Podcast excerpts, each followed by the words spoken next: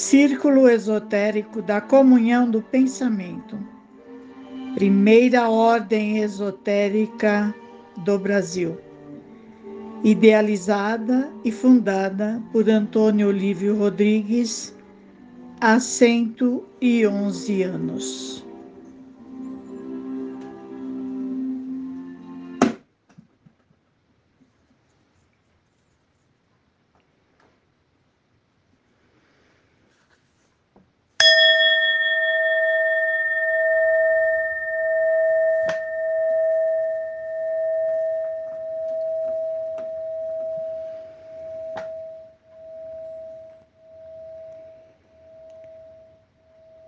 Boa noite a todos. Vamos dar início ao ritual das reuniões semanais.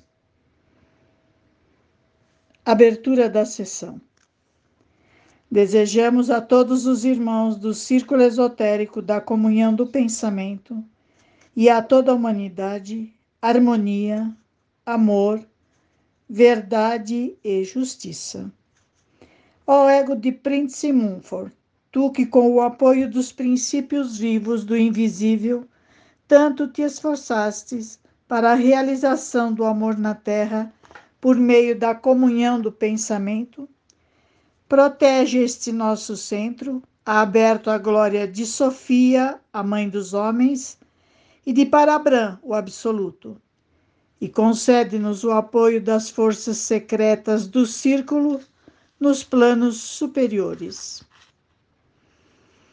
Ó mestres invisíveis de nosso círculo, ó vós todos que, como Munfor, conhecestes a luz secreta e participastes de sua atividade, ó vós todos que tendes sido fiéis cavaleiros de Joshua, o reparador, vinde manter com vossas influências benéficas a obra que hoje continuamos com o coração puro e com ardentes desejos de nos aperfeiçoarmos cada vez mais física, moral e espiritualmente.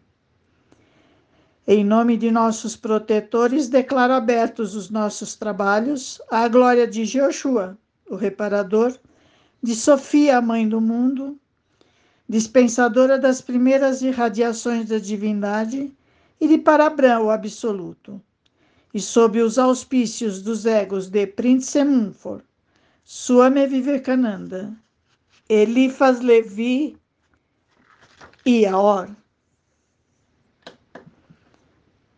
Hino esotérico.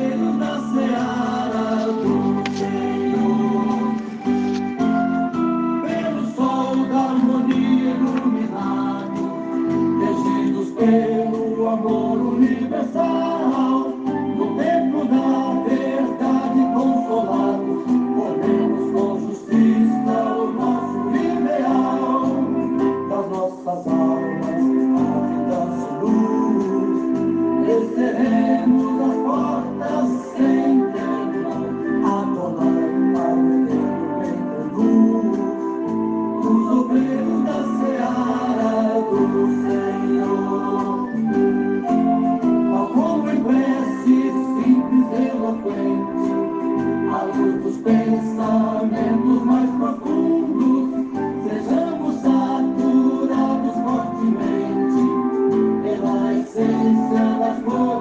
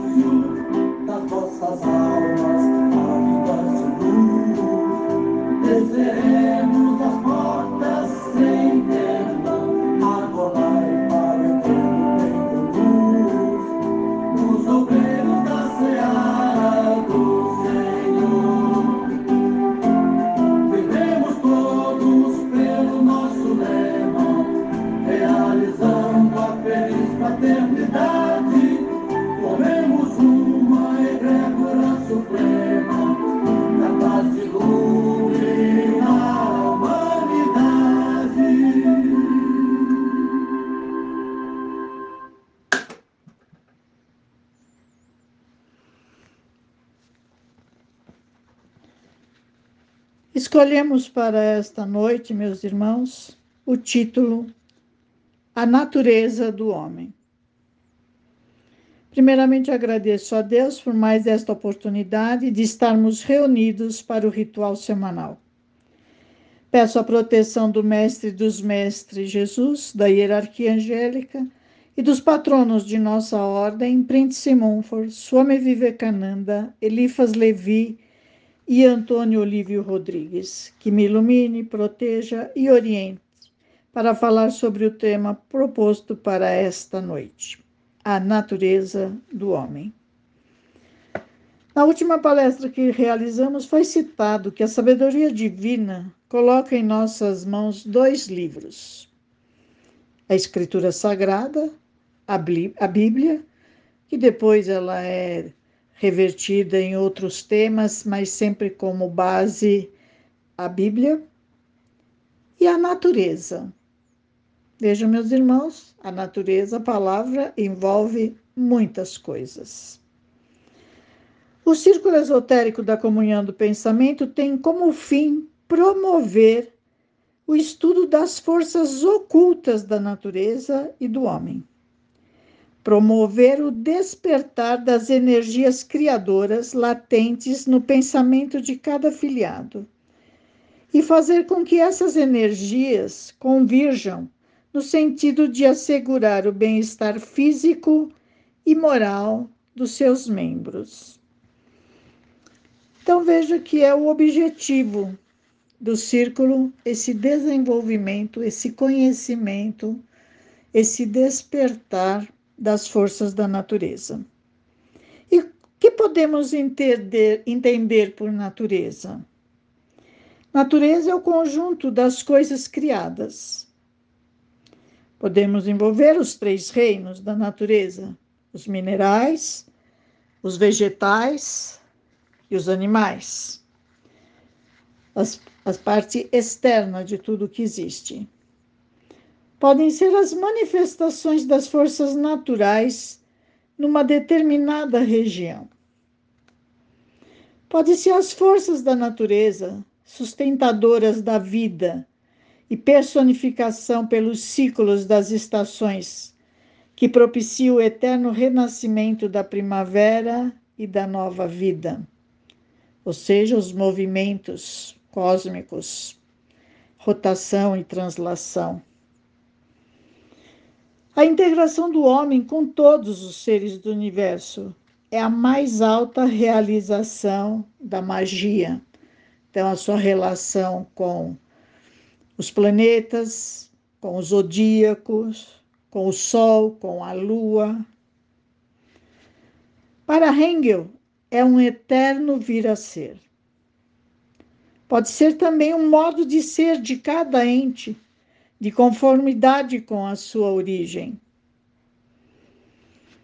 É ela, a natureza, que nos oferece os quatro elementos: água, terra, ar e fogo, através da luz e do calor do sol. Sem necessidade de intervenções estranhas, nem tampouco de produtos artificiais elaborados pelo homem. Devemos viver de acordo com as leis da natureza, da qual fazemos parte. O primeiro ensinamento que a natureza nos dá, quando nos elevamos pelo espírito acima das contingências, é que tudo é ciclo. O observador atento à natureza procura nas suas belezas as manifestações de potências invisíveis. Adquire a noção deste ritmo e nele descobre a perfeição harmoniosa de uma lei. O ciclo quaternário se faz presente em muitos pontos de estudos sobre a natureza. Podemos ainda buscar conhecimentos, né? a influência dos planetas no dia a dia, a influência do zodíaco para cada indivíduo, a influência da lua, do sol.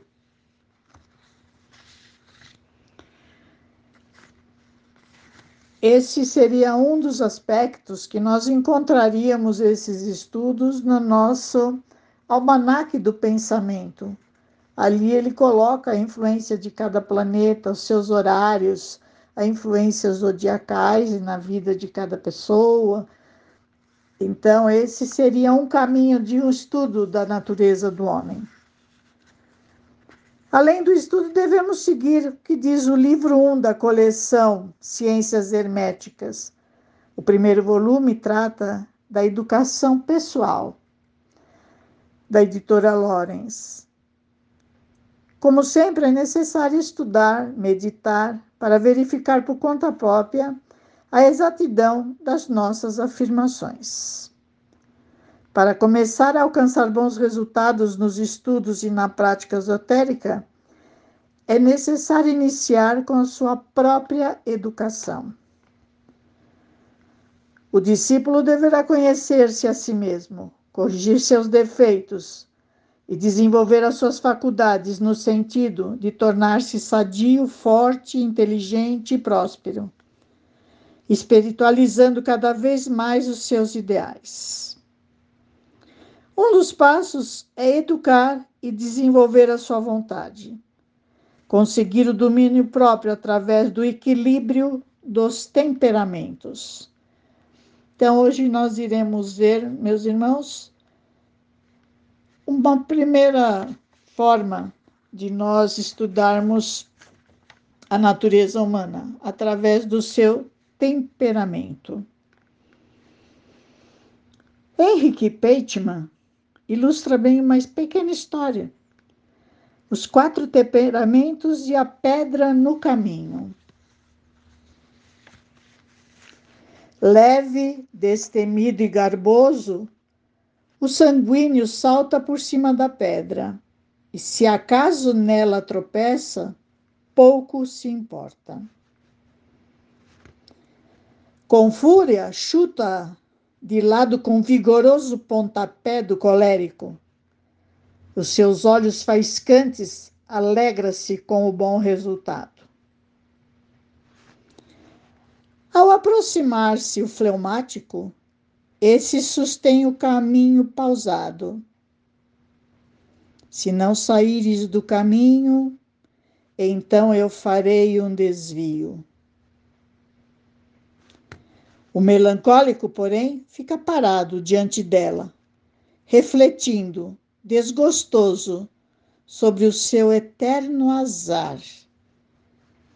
Sempre tenho que encontrar algo no meu caminho para me atrapalhar.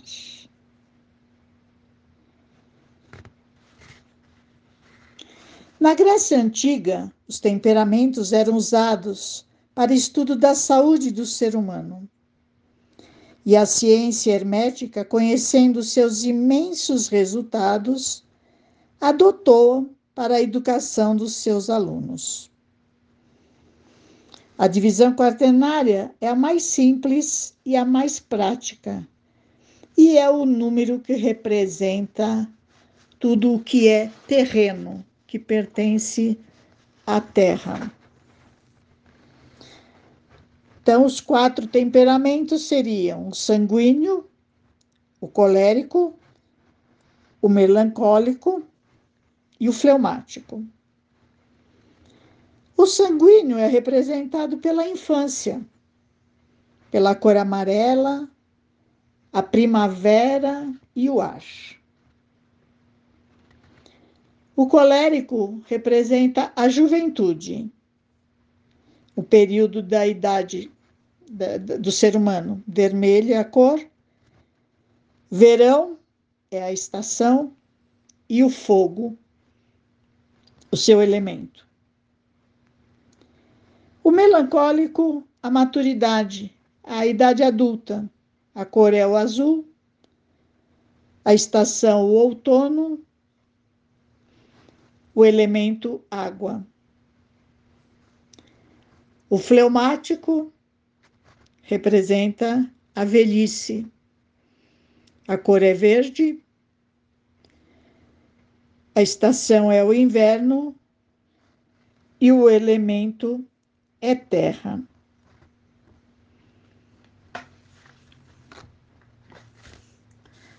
São os quatro elementos fogo, terra, água e ar, conhecidos desde a antiguidade e utilizados tanto na organização filosófica do mundo dos gregos, como Platão e Aristóteles, quanto na medicina antiga, fazendo parte da base da medicina proposta por Hipócrates.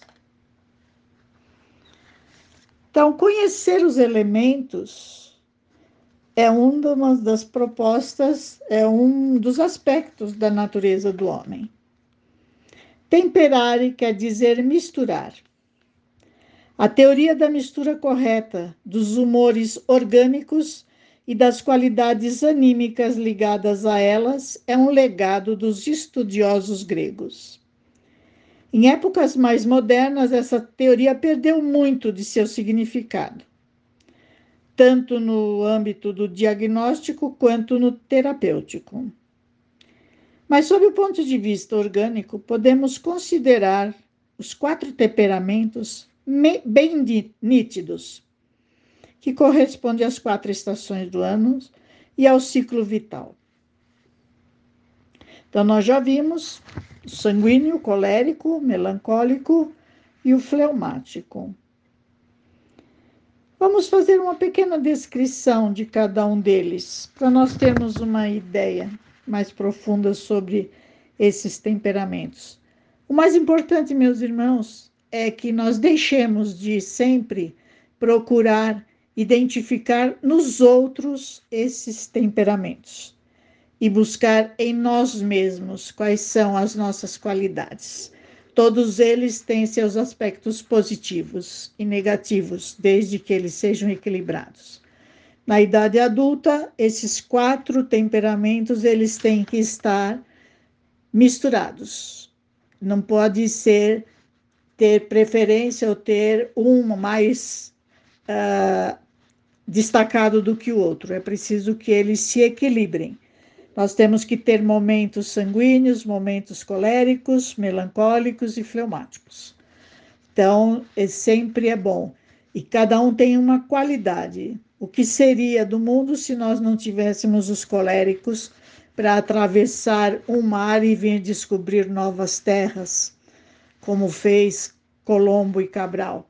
Então, precisa ter um temperamento forte para ter domínio, para comandar, para dirigir. É preciso ser alegre, é preciso ser sanguíneo, ter momentos de leveza. É preciso nós meditarmos, termos, sermos melancólicos quando necessário. E fleumáticos são aqueles que se preocupam com os detalhes da organização de tudo aquilo que é que de, é, é, exige certa atenção e certa concentração, sem desviar o pensamento. Então, todos têm qualidades que devemos aproveitar. A característica do sanguíneo, ele possui um corpo longíleo, geralmente esbelto, nariz desenvolvido e arrebitado, leveza no andar, olhar brilhante, sensibilidade dos órgãos sensoriais, possui muita mobilidade, como um beija-flor. Essa também é outra característica que podemos identificar nos animais, os seus temperamentos, e nas plantas. Mostra ter interesse por tudo, mas possui certa inconstância e superficialidade. Compreende as coisas facilmente, mas esquece, não fixa. Seu elemento predominante é o ar. Na música, poderíamos dar como exemplo Mozart e Liszt.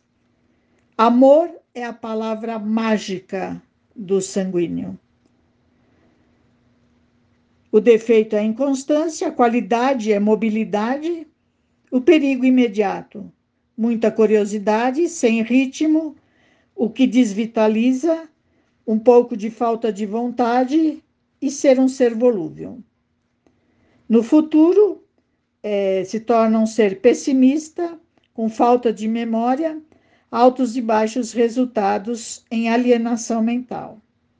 Então, ele necessita de alimentos calmantes, evitar os cogumelos, né, os legumes com raízes que estão ligados à Terra, e a sua tiroide funciona intensamente, atinge o sistema nervoso. Para ele, nós temos que contar histórias rápidas, com mobilidade, com adjetivos e advérbios.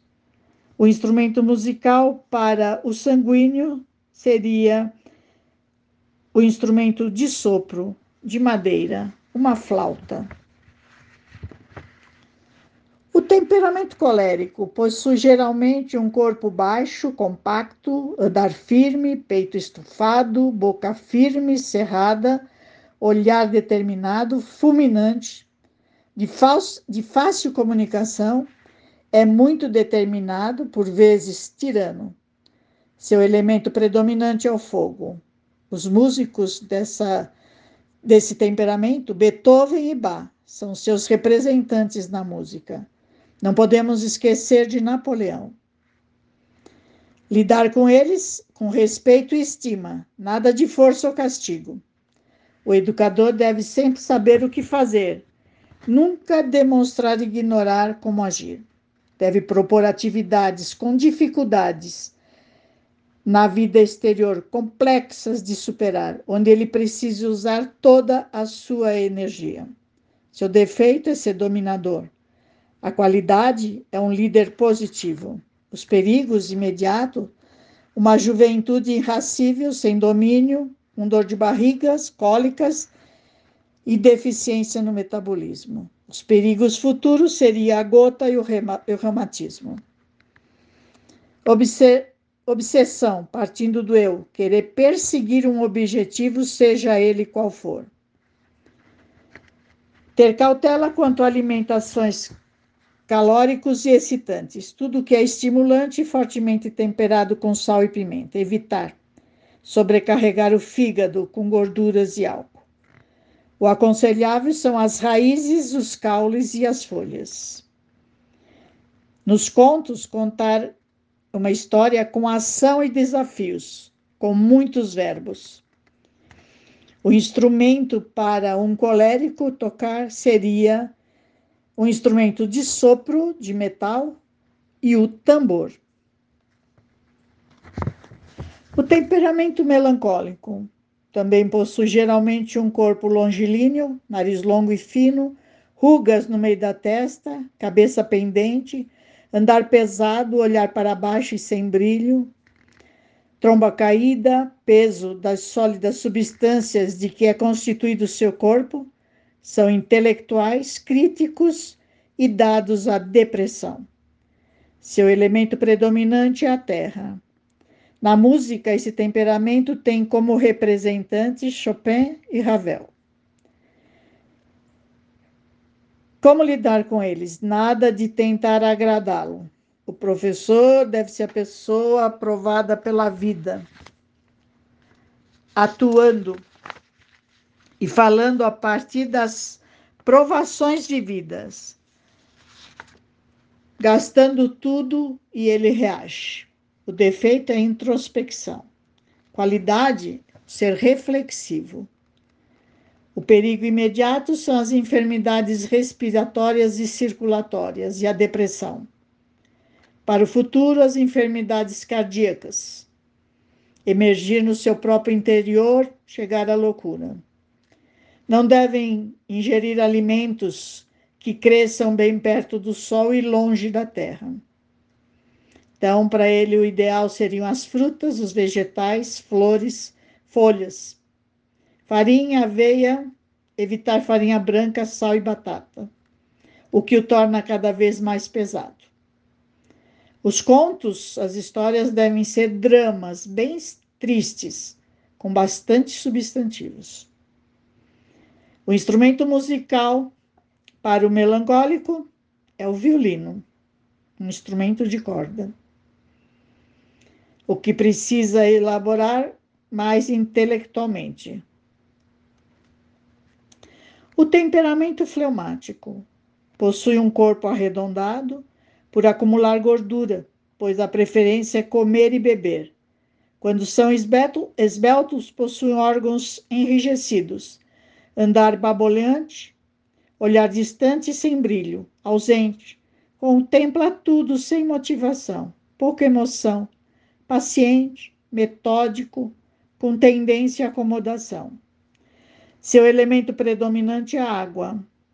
Na música, temos Dorival Caymmi e Vila Lobos, são seus melhores representantes. Lidar com o fleumático para conviver com outras pessoas, estimular através do interesse dos outros, amizade e relacionamento com o maior número de pessoas da mesma idade. O seu maior defeito é a indiferença. A sua maior qualidade é ser um observador. Os perigos imediatos: falta de interesse pelo mundo exterior, tédio, insegurança, desorganização do sistema nervoso. Para o futuro, o perigo é a neurastemia, o nervosismo e a debilidade mental. Deveria evitar alimentos que não cresçam sobre a terra ou que levem muitos anos para se desenvolver. O princípio da acomodação. O cuidado com o alimento seria uma, uma, uma planta que não cresça na terra aumentaria o comodismo. A água com equilíbrio raízes de salsa e salmão, ervas estimulantes, farinha integral. Nos contos, as cenas seriam cenas com comida e com muita pausa. A música, o instrumento musical para o fleumático é o acordeon, o piano. Como vimos, cada temperamento possui um elemento da natureza predominante: ar, fogo, água e terra são os elementos tradicionais do Ocidente. Eles vêm da antiga tradição babilônica. Acreditavam que tudo que existe era formado por quatro componentes chamados elementos. Os antigos egípcios também reconheciam esses quatro elementos. E a deusa Íris declarou que cada pessoa incorpora um ou outro deles. Atribui paixão ao fogo, emoção à água, inteligência ao ar e sensação corporal à terra. Faz sentido e é interessante refletir sobre como cada indivíduo manifesta um elemento. Embora seja improvável que alguém incorpore um único elemento.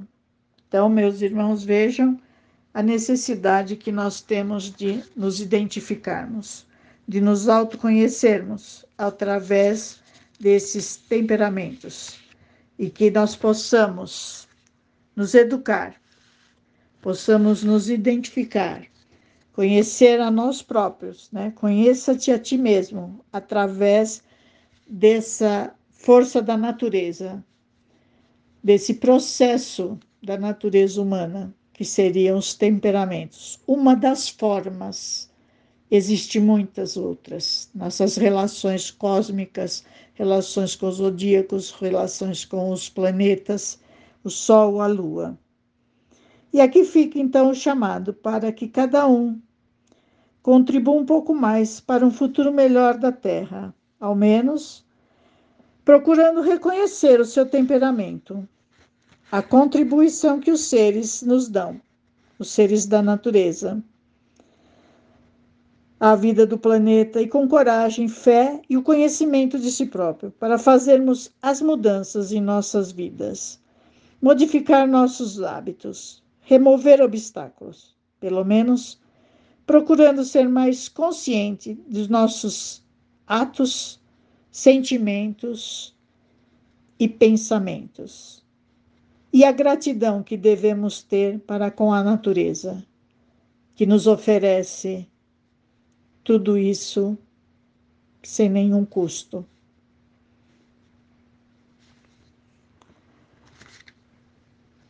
Muito obrigada a todos e vamos dar continuidade ao nosso ritual semanal. Chave de harmonia. Desejamos harmonia, amor, verdade e justiça a todos os nossos irmãos do círculo esotérico da comunhão do pensamento e a todos os seres. Com a força reunida das silenciosas vibrações de nossos pensamentos, somos fortes, sadios e felizes, formando assim um elo de fraternidade universal. Estamos satisfeitos e em paz com o universo inteiro e desejamos que todos os seres realizem suas aspirações justas. Damos graças ao Pai Invisível por ter estabelecido a harmonia, o amor, a verdade e a justiça entre todos os seus filhos. Assim seja.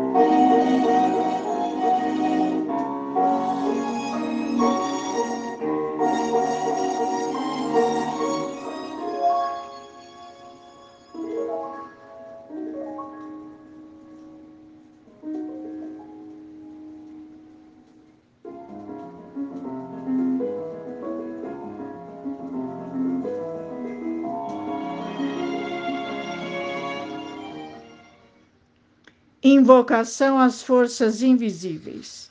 Sublimes forças do bem, baixai sobre nós e dirigi nossos passos pelos caminhos da harmonia, amor, verdade e justiça. Sublimes forças do bem, iluminai a nossa inteligência e fazei-nos compreender nossa missão na vida e realizar o objetivo para o qual fomos criados. Sublimes forças do bem, Dai-nos a energia necessária para cumprirmos com coragem os nossos deveres. Forças brancas, vinde encher nossas mentes com os raios luminosos de vossa inteligência. Forças brancas, vinde vivificar nossos corações com os raios de vosso amor. Forças brancas, seja a nossa vida a mais perfeita expressão de vossa presença em nós. Nós vos invocamos, forças do bem, a fim de que vos expresseis em nós como vida e saúde espiritual, mental, emocional e física. Enfim, nós vos invocamos, forças brancas, para que beneficieis com os vossos raios vivificadores a toda a humanidade e a todos os seres.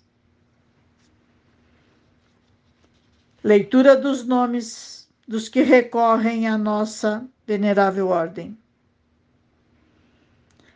Vamos pedir, caríssimos irmãos, às forças superiores que auxiliem os irmãos cujos nomes se encontram sobre a mesa da sala de meditação. Primeiramente, façamos vibração aos recém-desencarnados que transpuseram o limiar do mundo espiritual. Mentalizem seus nomes, nomes que chegaram até vocês durante a semana de recém-desencarnados. Que esses irmãos sejam amparados pelos auxiliares invisíveis no novo plano em que se encontram. Façamos agora vibrações mentais aos irmãos desencarnados há mais tempo, enviando-lhes vibrações de amor, paz, luz e harmonia. Mentalizem seus nomes, suas imagens, pessoas que desencarnaram, seus familiares há mais tempo.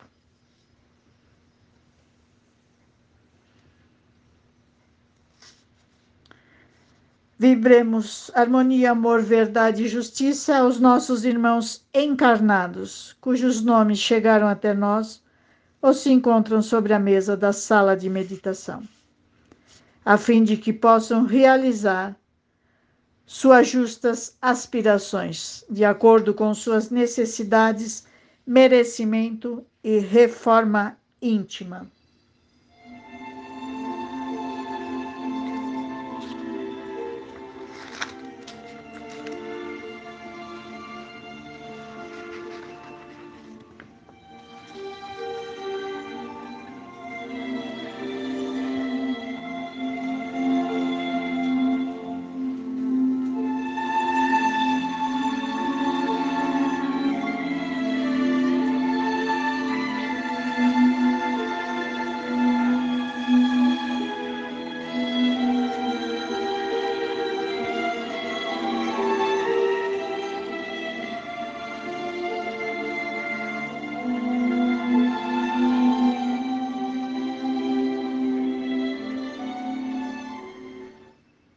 Comunhão silenciosa. Façamos agora, meus irmãos, nossa comunhão silenciosa com as forças divinas. Peçamos às forças brancas que beneficiem aqueles que recorrem à nossa venerável ordem, para obterem e manifestarem permanentemente a plenitude de todos os bens espirituais, mentais, emocionais e físicos.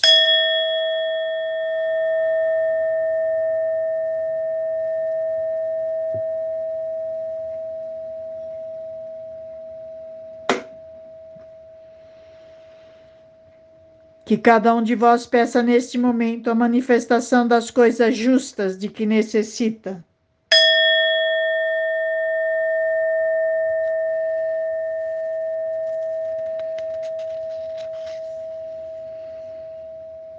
Elevemos o pensamento ao Supremo Criador e peçamos-lhes que faça reinar entre todos os seres humanos a verdadeira paz, harmonia e felicidade.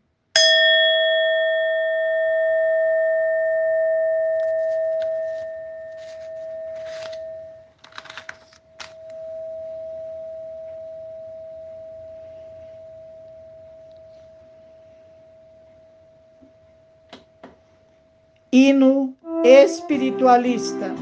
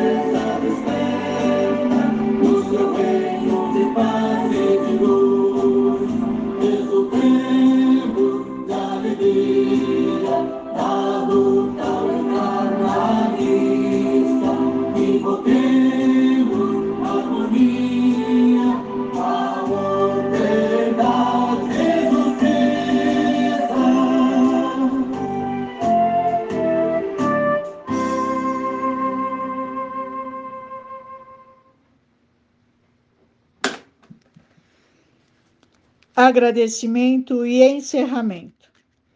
Graças vos damos, Supremo Criador de todas as coisas, pelo que fomos, pelo que somos e pelo que seremos. Graças vos damos ao divino poder de amor e vida eterna. Graças vos damos pelas forças brancas que derramastes sobre nós. E graças vos damos pelos inúmeros benefícios recebidos. Mestres invisíveis de nosso círculo, Recebei nosso sentimento de gratidão pela vossa assistência aos nossos trabalhos e continuai a auxiliar-nos com as vossas salutares influências. Sob o amparo do Supremo e a assistência dos mestres invisíveis de nossa amada ordem, declaro encerrados os nossos trabalhos de hoje.